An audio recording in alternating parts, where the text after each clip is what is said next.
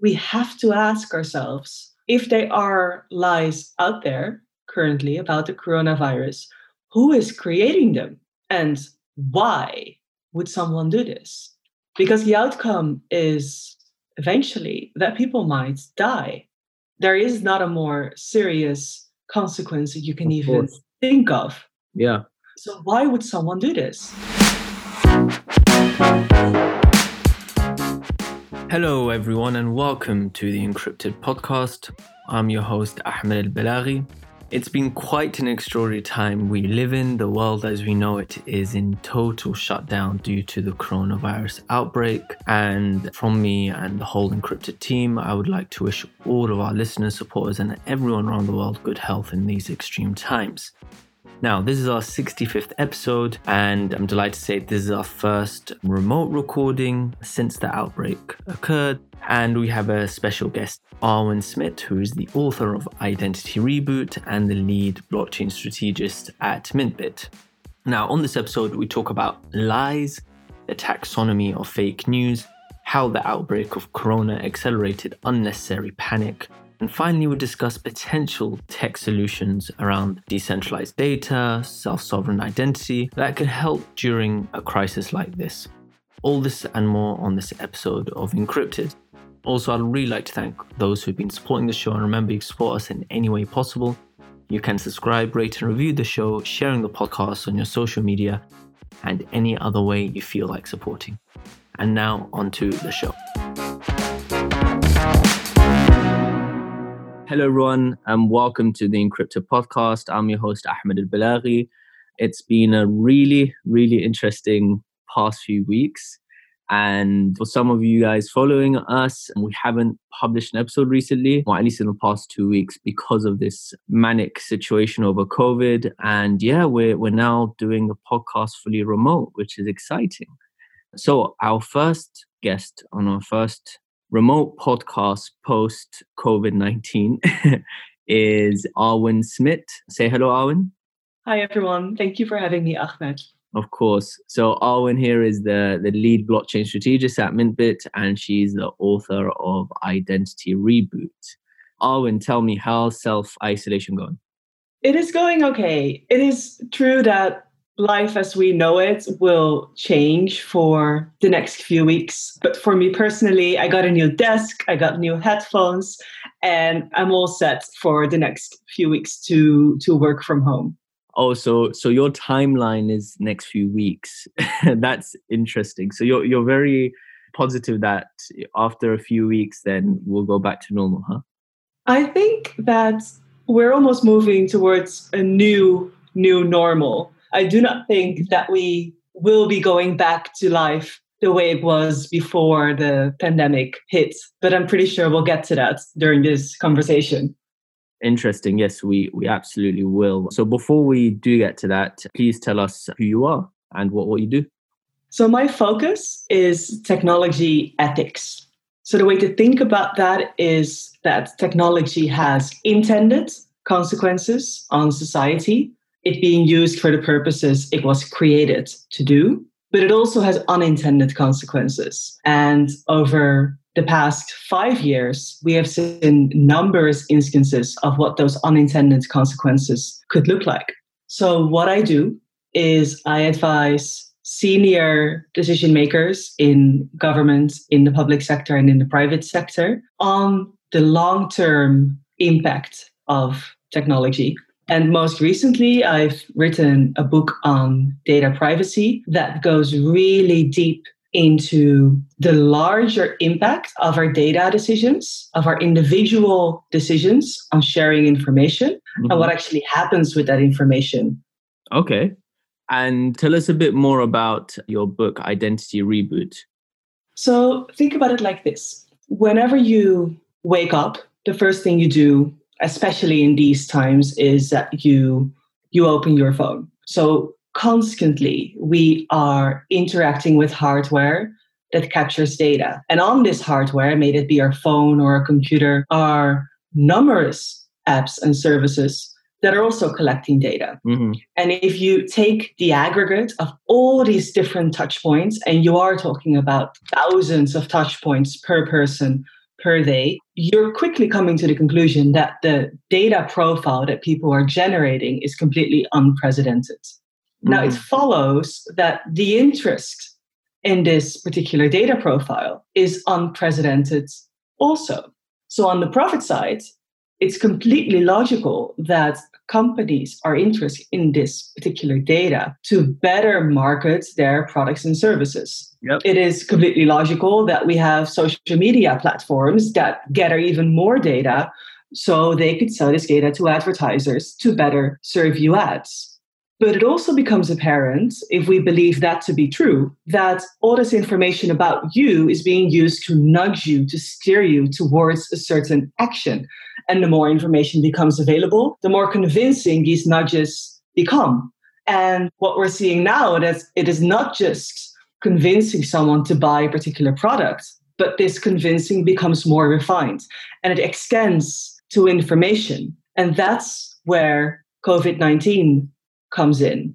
Because yeah. if you know someone very well, maybe even better than they know themselves, you're also gaining the ability to serve them or a specific narrative, a specific story that they're likely to believe. In mm. other words, you can create an entire information ecosystem around them believing that a certain action within a certain breadth of actions is the best action to take. And that is then the action that you're aiming for. Mm.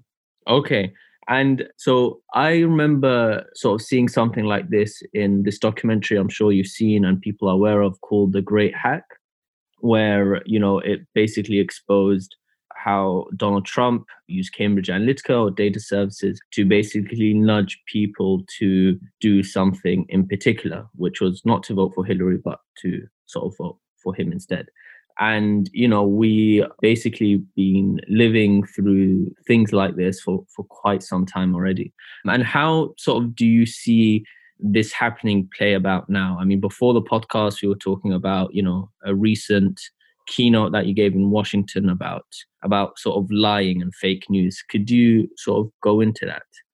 So Cambridge Analytica is not the problem, it is a symptom. What mm. we're seeing around the fake news surrounding COVID 19, again, is not the problem, but it's a symptom of a certain environment that we have collectively created. That a certain body of data is out there and that a certain set of actors legally has a mandate of using that data for particular ends. The okay. keynote that you mentioned that I did in, in Washington, it, it feels a lifetime ago, but actually it, it was last week. That was titled From Fake to Facts.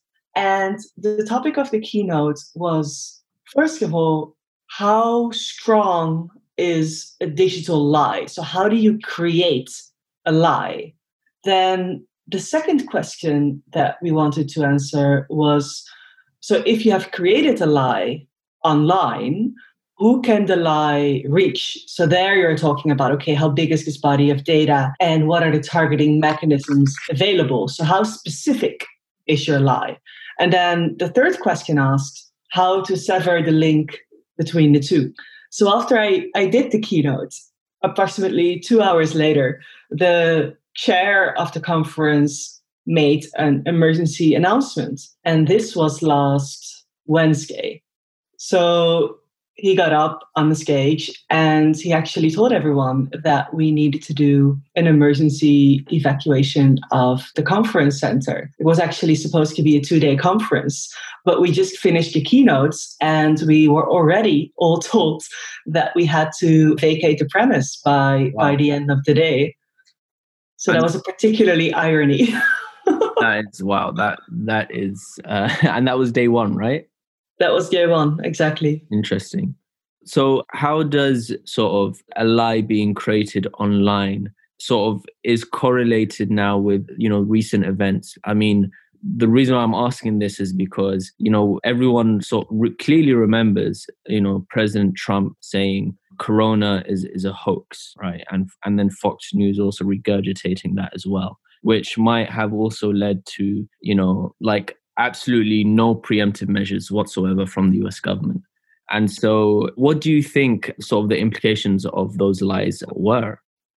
So, if you think about a term like fake news, mm-hmm. you are actually it's it's a misnomer because the term can actually be broken down into three more concrete categories. Mm-hmm. And the first of these categories is called misinformation.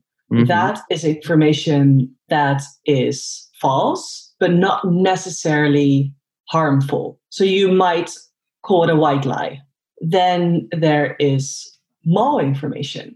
Mm-hmm. And that is information that is harmful, but not necessarily false. So here you could think of information that is kept aside and unleashed at the optimal moment to do the most damage politically. Or you could think about revenge porn. And then there's the third category, disinformation. So that category is both false and there's intent to harm. Mm-hmm. Now, the problem with COVID 19 or the coronavirus specifically is that it is a blend of disinformation. Some things are clearly false and clearly intended to harm, and misinformation that people are spreading lies, but not necessarily with the intent to harm others. Mm. And then, of course, there is the political reaction. And that's a tricky one because politics is politics. The other side will always look at the statements of a certain politician with the explicit aim to take them out of context. Okay. Do you have any examples?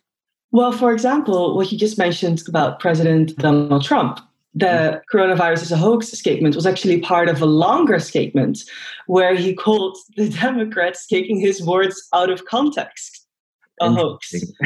um, so that particular phrase was actually copied by a political campaign on the Democrat side. So that's actually not the complete statement. So in, in that particular case, it's just it's this traditional framing. Yeah. And that's also what makes this this specific situation so difficult because if you look again at the first category, misinformation, you see clear, now debunked lies spreading via private encrypted channels. Mm-hmm. So it's not necessarily happening on Twitter or Facebook.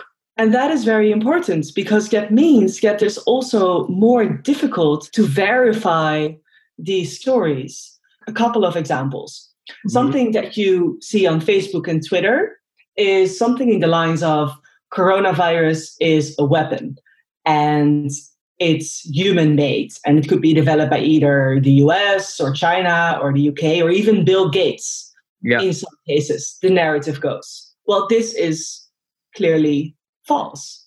And what is interesting is that the actors change depending on the context of those viewing the story. So in America, it's alleged that it's developed by Bill Gates. In Iran, it is alleged that it's a US bioweapon or a disease weaponized by Israel. So you can see people trying to divide those who are already insecure, who are already stressed, further into camps. So that's clear disinformation and that's that's public, that's open. Yeah. If you look at the misinformation, you can think of messages that state that ibuprofen is harmful. This is completely taken out of context and the World Health Organization claimed publicly that there is no proof for this.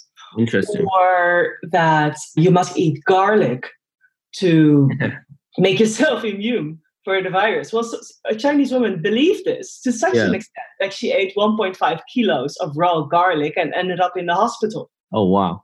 Interesting. Or things such as a cold weather or hot weather would kill the yeah. coronavirus. And this doesn't take into account at all, this is also debunked, that the human oh, really? temperature remains around uh, 37 degrees. Really? I thought this was true. I mean, you know, I, I thought hot weather does kill the virus, or at least it stops the spread of it. So that that's a debunked story as well. That, that's definitely debunked because if you first of all the world health organization debunked it on their website but also if we use common sense i think about normal human body temperature and we acknowledge the fact that the coronavirus is already in over 180 countries, and that in some of those countries the weather is definitely above, let's say, 30 degrees, then we can conclude or deduct that that's not the case. Mm-hmm. But the thing is that people who are forwarding these type of messages, so the misinformation yeah. type of messages via these private encrypted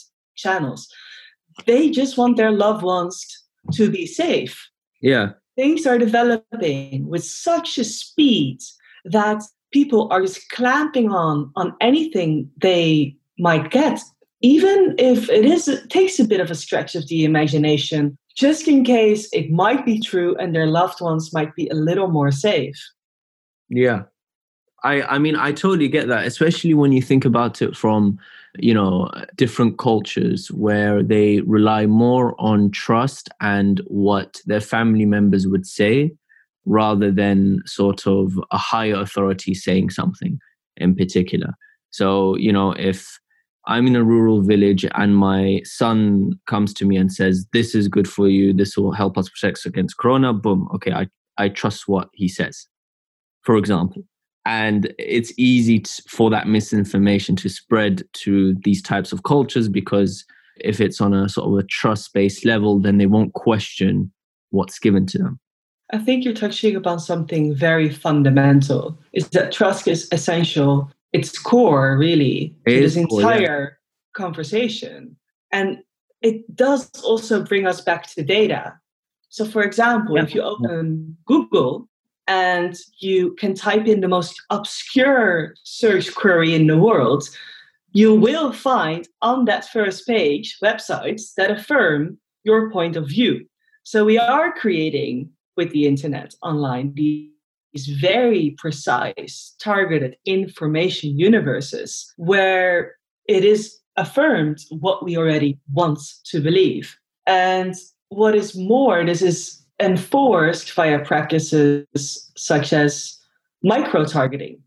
Mm-hmm. Do you know what micro targeting is? No um, micro targeting micro targeting is the very specific serving of information, particularly ads. Now, micro targeting, if you think about it that way, is the absolute opposite of a shared reality. And now, in a pandemic, when what we need is unity and togetherness and solidarity, such practices become first maybe unethical, but later even dangerous because it is paramount that people follow the advice of their governments right now.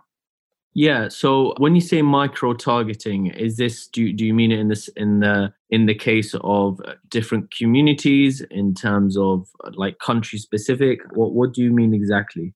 Micro targeting is is a tool of serving online information. So you could apply it to to politics. Mm-hmm.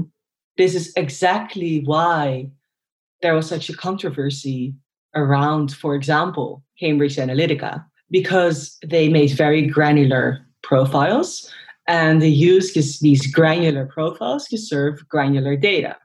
Mm, But you could also use it, for example, for products. You could use it specifically to sow chaos or division, etc., mm-hmm. etc. Et and that's part of the reason why wait like actually let me let me take a few a few steps back so i now focus on technology ethics but i was into the technology part before i was into the ethics part mm. before years ago i just assumed that technology would be beneficial to society and then around 2016 cambridge analytica happened and then Brexit happened. And based in the UK, I consistently woke up to news that I thought previously not to be possible. And I started to do some digging in how how did this happen? And then I discovered that the private infrastructure that we've built, the social media platforms and all the other channels that we use to spread information can be used for good and bad ends. While this might sound intuitive, this was not at all accepted yeah. at the time. And the mechanisms underlying these platforms, such as gathering data, very specific, very granular data, and serving very specific and very granular information, mass customization, as it were, was always considered to be a good thing. But now we're seeing how that very same practice can actually further divide, further fragment, and further oppose narratives, communities, and eventually people up to the point, back to what you said earlier, that it changes how we trust. Mm, yeah. And so then how do you think then, you know, people when they get these WhatsApp messages or when, you know, they see something online, how could they sort of, you know, ensure what that what they're getting is actually factual and it's not fake information, whether it's misinformation, malinformation, disinformation. I mean, we're, you know, because of isolation, we have way more screen time. You know, even when we were doing the podcast, we we we were on one provider now, and there was a lag, and there was a lag maybe because of you know there was increased usage of the internet and Wi-Fi, and you know so people are more subject to their phones and laptops and information. So w- what does that mean? You know, how could we sort of protect ourselves from consuming fake news? I think it's an effort that requires all of us, not just us as consumers, but also us as creators, us as technologists, us mm-hmm. as governments.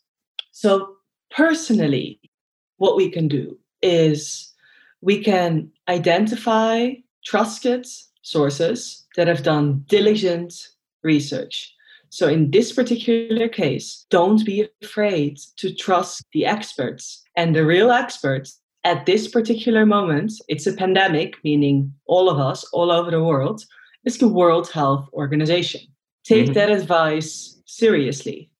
So, go back to the source. And you can see this happening already. For example, the search traffic to sites such as BBC or the New York Times is surging because people want to go back to diligent journalism. Sensationalism is not going to do anyone any good at this particular point in time. Yep. So go back to the source. That's what people can do. Secondly, we have to ask ourselves if there are lies out there currently about the coronavirus, who is creating them and why would someone do this? Because the outcome is eventually that people might die. There is not a more serious consequence that you can of even course. think of. Yeah. So why would someone do this? Well, and again, there there are two reasons that we might consider. So the first one is a commercial motivation. You have televangelists yeah. that specifically push narratives to promote products that they happen to sell. So that's a very clear commercial and direct commercial motivation. There are also content creators that know that their posts polarize and thus trends, that advertisements will be served next to their content. So that's an indirect route to monetization. There we see again private infrastructure being used for both good and bad ends, where the advertisements, in fact, subsidize the lies. Yeah. What we want to achieve in this first category is to remove the commercial angle of this information. Then the second category is even more tricky because then you enter the political. And a recent report came out by the EU, a private report for now, that hints that a large part of the disinformation that we've seen, sampled from 80 examples of disinformation, actually came from Russian sources. Okay. And if I may, I would like to, to quote something from the report. Sure. So part of the report reads Pro Kremlin media outlets have been prominent in spreading disinformation about the coronavirus, with the aim to aggravate the public health crisis in Western countries, specifically by undermining public trust in national healthcare systems. So this again ties back to your earlier theme that you touched upon trust.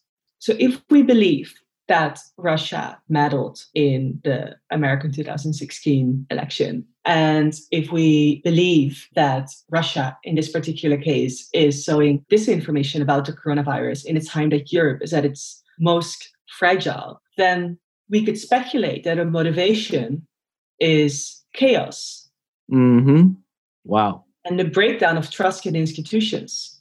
And yep. the whole reason, and we're now kind of getting ahead of ourselves, that trust that democracy works in Western countries is the trust in institutions. Yeah, I mean that that is a, a, very interesting. I don't know if I want to call it a conspiracy theory, but I, I never I never thought we'd be discussing something like this here. No, that that is pretty um, pretty wild. And you're right. I mean, I think I think there has also been a trend in how you know there's been a decline in sort of the trust in institutions. And I think that's been a pre existing trend. And this, I mean, it could accelerate it. We shall see. What, what I did want to also ask was I mean, away from the politics, is how can we use technology to sort of to ensure that we get factual news. So you know we, we've both been working in the blockchain space. We see you know different solutions coming out there that sort of allows us to get truthful data. So i was wondering if we could talk a bit about that and to sort of just sort of showcase you know what the future could hold if this technology was adopted correctly. Blockchain is a general purpose technology just like the internet. And you can think about it as, as a different way of sharing information in this case captured in in data. That's the easiest way of of thinking about it. Mm-hmm. and what it allows you to do is in a decentralized way verify that certain information is true. So it minimizes the cost of trust. That's the correct way of thinking about blockchain when you are talking about information. Mm-hmm. so that's very simple principle how do you minimize the cost of trust has a lot of different applications if, if you think about fighting disinformation. So one thing you can think of if you think about written lies is proof provenance so protect provenance of the source. Mm-hmm. so for example verify the metadata trail end to end metadata is data about data so, for example, this article was written on the 16th of March. It was published at five o'clock by this particular journalist for yep. this particular outlet. Now, if we have that particular trail, then it will be harder to take that information out of context because we know where it came from later yep. on. Then, if you think about visual disinformation, we can again look at metadata, but we could also look, if you look at deep fakes, for example, at blockchain hashes. If we would record a hash at every, let's say, second of a one minute video, and then we have a slightly altered version of that same video, and we put that next to it, you can see these hashes as lines of a fingerprint and if the video has been tampered with, the hashes will not match. Right. So the fingerprints so, won't match. Exactly. So the fingerprints won't match. So that's that's another way of, of, of verifying if the information in front of you is actually real. Now, if we cannot do that, what we could focus on is how do we slow lies? So we already talked about removing the commercial angle of mm-hmm. misbehavior. You can think of algorithmic amplification. But blockchain shows great promise if you start thinking about data ownership. So maybe people can create the lies, but they just cannot reach you specifically. So self sovereign identity is a version of identity. With identity in this context, I mean data. So verifiable claims about you and the data universe you create on the fringes thereof. Mm-hmm. And if you control your own data, so you control first of all claims about you, I am Arwen, I live in London, etc., etc., and the information that I create on, on a day-to-day basis, if I would control the creation of that information and access to that information as well, I would know who would use that information to serve me particular content. So I would already be a lot more informed in how my information environment is actually constructed. And this particular part that we are informed on why we're actually seeing what we're seeing, why we're actually reading what we're reading, and mm. by extension, why we're actually thinking what we're thinking is absolutely paramount. And it's one of the great perks of and great arguments for self sovereign identity. Okay, can you explain what self sovereign identity is for those who never heard of that term before? So, the word sovereign is sometimes in history it's used for for kings and and queens. Being a sovereign of something. Being self-sovereign means that you control something about you. That's where the word itself comes from. It might not be catchy but it is an accurate term. So that's where the term self-sovereign identity is coming from. So think about it like this. You become the center of your own data universe all the different data points, all the different accesses are connected primarily to you. So, not necessarily there is a Facebook you, there's a Snapchat you, there's a Google you, but you are the new nexus for your data, and these services are connected to you. So, self sovereign identity takes that center of gravity of data ownership and places it at the individual. And as an individual, you can do two things. So, on one hand, you can create a series of statements, and in mm-hmm. blockchain jargon, we would call this a series of proofs mm-hmm. that prove certain facts about yourself. So, yeah. for example, there can be proofs that are absolute, such as your name or your date of birth, that are inalienable to every person there can be a, a set of proofs or attestations is also a term that is used mm-hmm. that are accumulated, such as I am going to this particular school or university, or this, this is my employment history. And there can be a series of proofs that are relational, so they can be bestowed upon you by someone else. So, for yep. example, the government could grant you uh, nationality, for example. And what is key about these proofs is that, first of all, they are verified via cryptography. They are bi-directional, so you could revoke access to a proof Okay, so you, you have your identity trail, which sort of allows you to accumulate these new data entries like where you went for school, your accomplishments, your achievements, much like how we input them ourselves via LinkedIn, right? Something like that. And what what's interesting here is, you know, I, I think that one awesome use case would, you know, for example, journalists who you know, could have a track of how they've been spreading information, how they've been doing their journalism, and they sort of build reputation. And I see is like really awesome inbuilt reputation models built into these sort of frameworks that can help sort of people decide how genuine this information is because it's coming from a particular source that's been voted, let's say four out of five or, or whatever the, the metrics are for that. Is that but like something? Then, then you're going more towards using blockchain as a reputation feature rather than a concept of self sovereign identity, where you are creating mm. this network of attestations about yourself and then by extension give third parties access to these particular attestations it's like a byproduct the third party access Exactly, exactly. So indeed, you are you are building a set of attestations or proofs about yourself that can be of various form. So they can be indeed inalienable, such as your name or your date of birth. They can be accumulated, such as your education or your employment history, and they can be bestowed or relational, such as citizenship. Mm-hmm. And the second part that we need to take into consideration is that next to these proofs or claims that allows you to do things, you could bestow access to these claims so other parties can do things with your information yeah. where you granted specific access.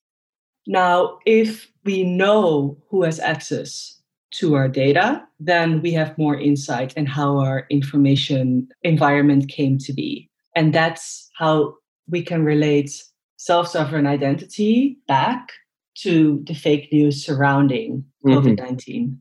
Because then you would know who's feeding you that information. Is that right?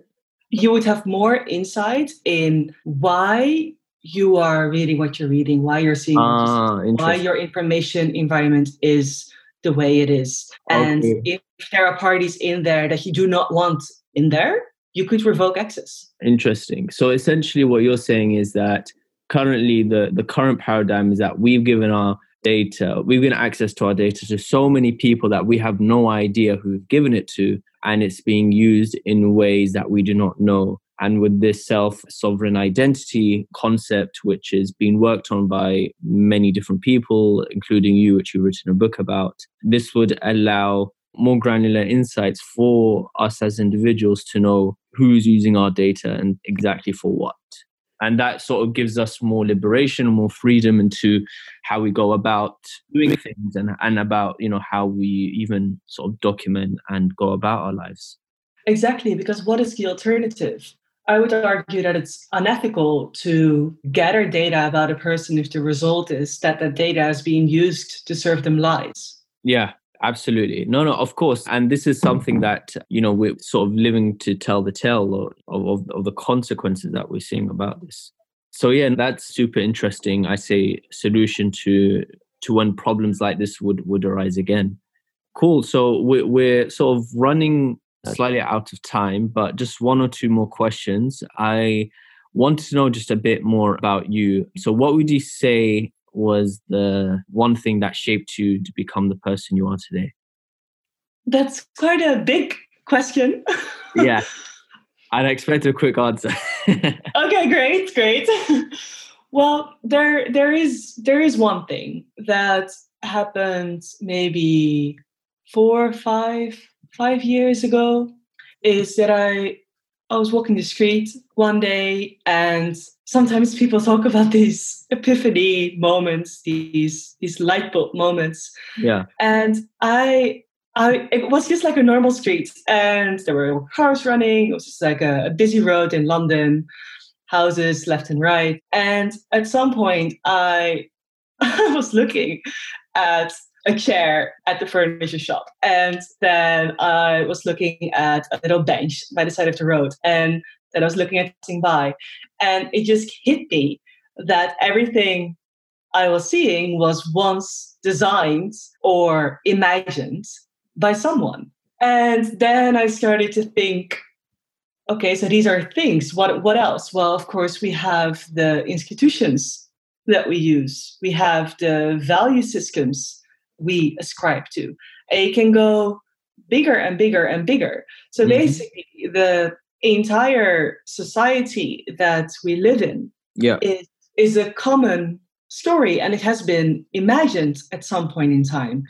And what absolutely changed my life actually is that I came to the realization that that also means you can reimagine it. So if something doesn't work, why not think of a better way? And that's been a driving force behind my fascination for ethics and technology, and increasingly how value systems are embedded in our societies. Awesome. And that is probably one of the best ways to to end this recording. No, I like that. I like that a lot. And especially when you said sort of sort of embedding values and systems into part of the solution that, that you're creating. Great. So if somebody wanted to reach out to you, how could they do that? LinkedIn is the best way. And definitely do reach out. I actually reply to all my messages. Awesome. We have a LinkedIn responder right here. That's great. Not many people reply on LinkedIn. All right. Thank you so much, Arwen. And yeah, if anyone has any questions, please reach out to her. If anybody has any questions for me or feedback over the podcast, do make sure you do reach out to us. And if you have not subscribed to the show, do subscribe. And if you haven't rated the show, then what are you waiting for? We're looking forward to all your responses. Thank you so much for listening, and thank you, Arwen, for coming on again. Thank you very much for having me.